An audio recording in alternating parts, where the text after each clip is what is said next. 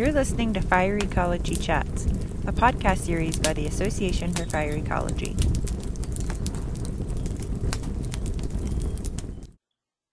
Good morning, everybody. My name is Bob Keane. I'm the editor of Fire Ecology, the AFE journal, and also I'm the host here at Fire Ecology Chats.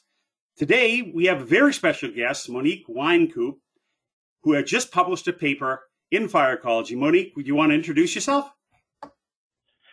Sure. My name is Monique Wynecoop. I am a Region 6 ecologist.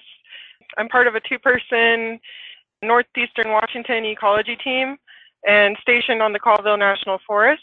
I also do some part time work with the Northern Rockies Fire Science Network as a fire ecologist and tribal liaison. Very good. Uh, Monique's paper today, she's going to talk about is getting back to fire SUMEs, SUMEs, I guess. Monique's going to tell us all about that. Exploring a multidisciplinary approach to incorporating traditional knowledge in fuels treatment. So, Monique, could you please do the correct pronunciation of that and tell us all about your paper? Yeah, um, Sumesh.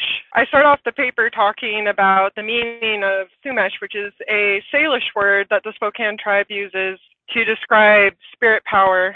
It's kind of more, I think that's a really simple description of it, but Sumesh is kind of used to describe a spiritual connection to the land that people have. Actually, my husband and children are Spokane, so I kind of gravitate towards the Salish language because we use it a lot at home. So, anyways, I wanted to talk about bringing back that that cultural and spiritual connection to fire. And with the Spokane tribe, historically, the role of fire use and the knowledge of how to use fire in the landscape was held by spiritual and cultural leaders. It had different purposes. So women in the tribe knew when to burn certain plants that were gathered by women. They would go out and they would teach that and pass that knowledge down to other future leaders and it would be the same with men. So there was different roles in the tribe that fire served.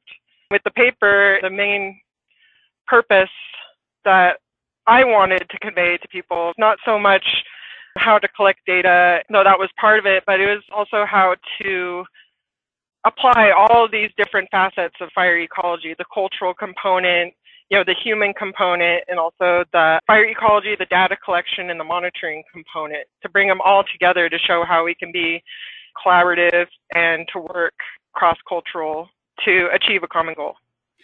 That is why I find this topic incredibly fascinating, bringing what uh, I guess the current word is traditional ecological knowledge into fire management. I think it's one of the great alternatives we have as managers. Uh, Yet in the paper, you go ahead and tie this kind of knowledge of fire to traditional, uh, all those traditional knowledge to fuel treatments. Could you expand on that a little more?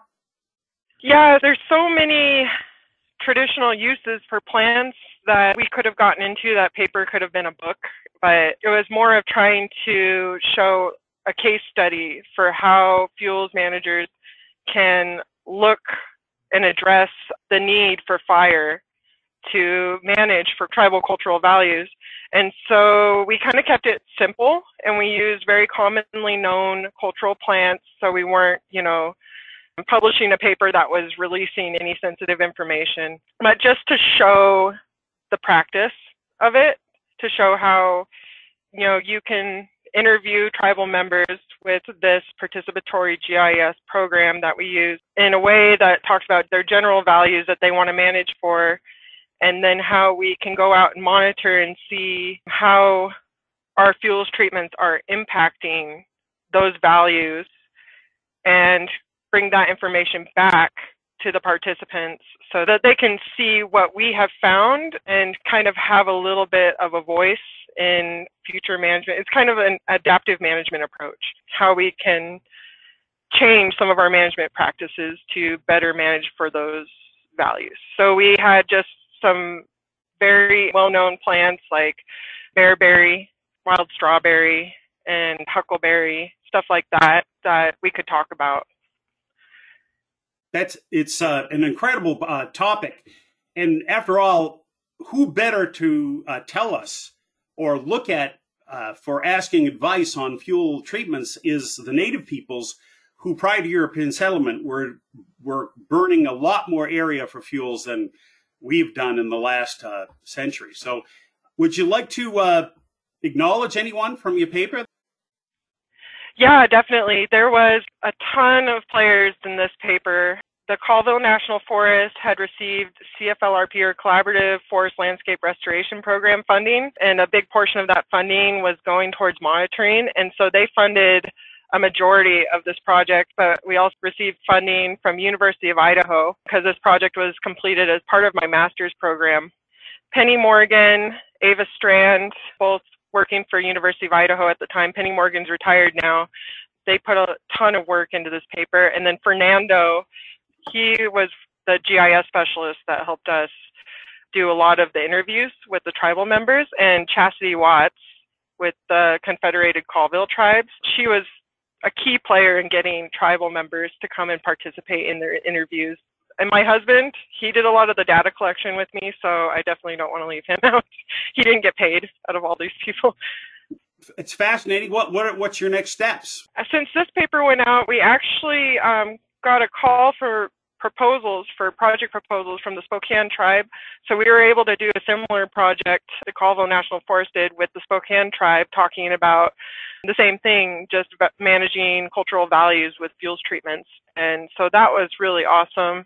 Both projects, the the end product ended up helping speed up collaboration. It really benefited collaboration. The one we did with the Col- Confederated Colville tribes, it helped speed up some projects that had been done in the Sanpoil project area, some roadside thinning. So it helped them start a discussion with the fuels programs. And then with the Spokane tribe, they actually used one of the proposed treatments. They did a mastication in a community WUI area on the reservation because of some of the recommendations by the participants. So I'm really hoping we can do more projects, hopefully with the Kalispel tribe or other tribes, and just show how this is just a tool for sparking discussion, for better managing cultural values, and also the tribes own the data. So the data is not subject to FOIA, and so it becomes a product that helps the tribe, but it can spark that discussion and help keep that communication going between our fire and fuels programs and other programs as well.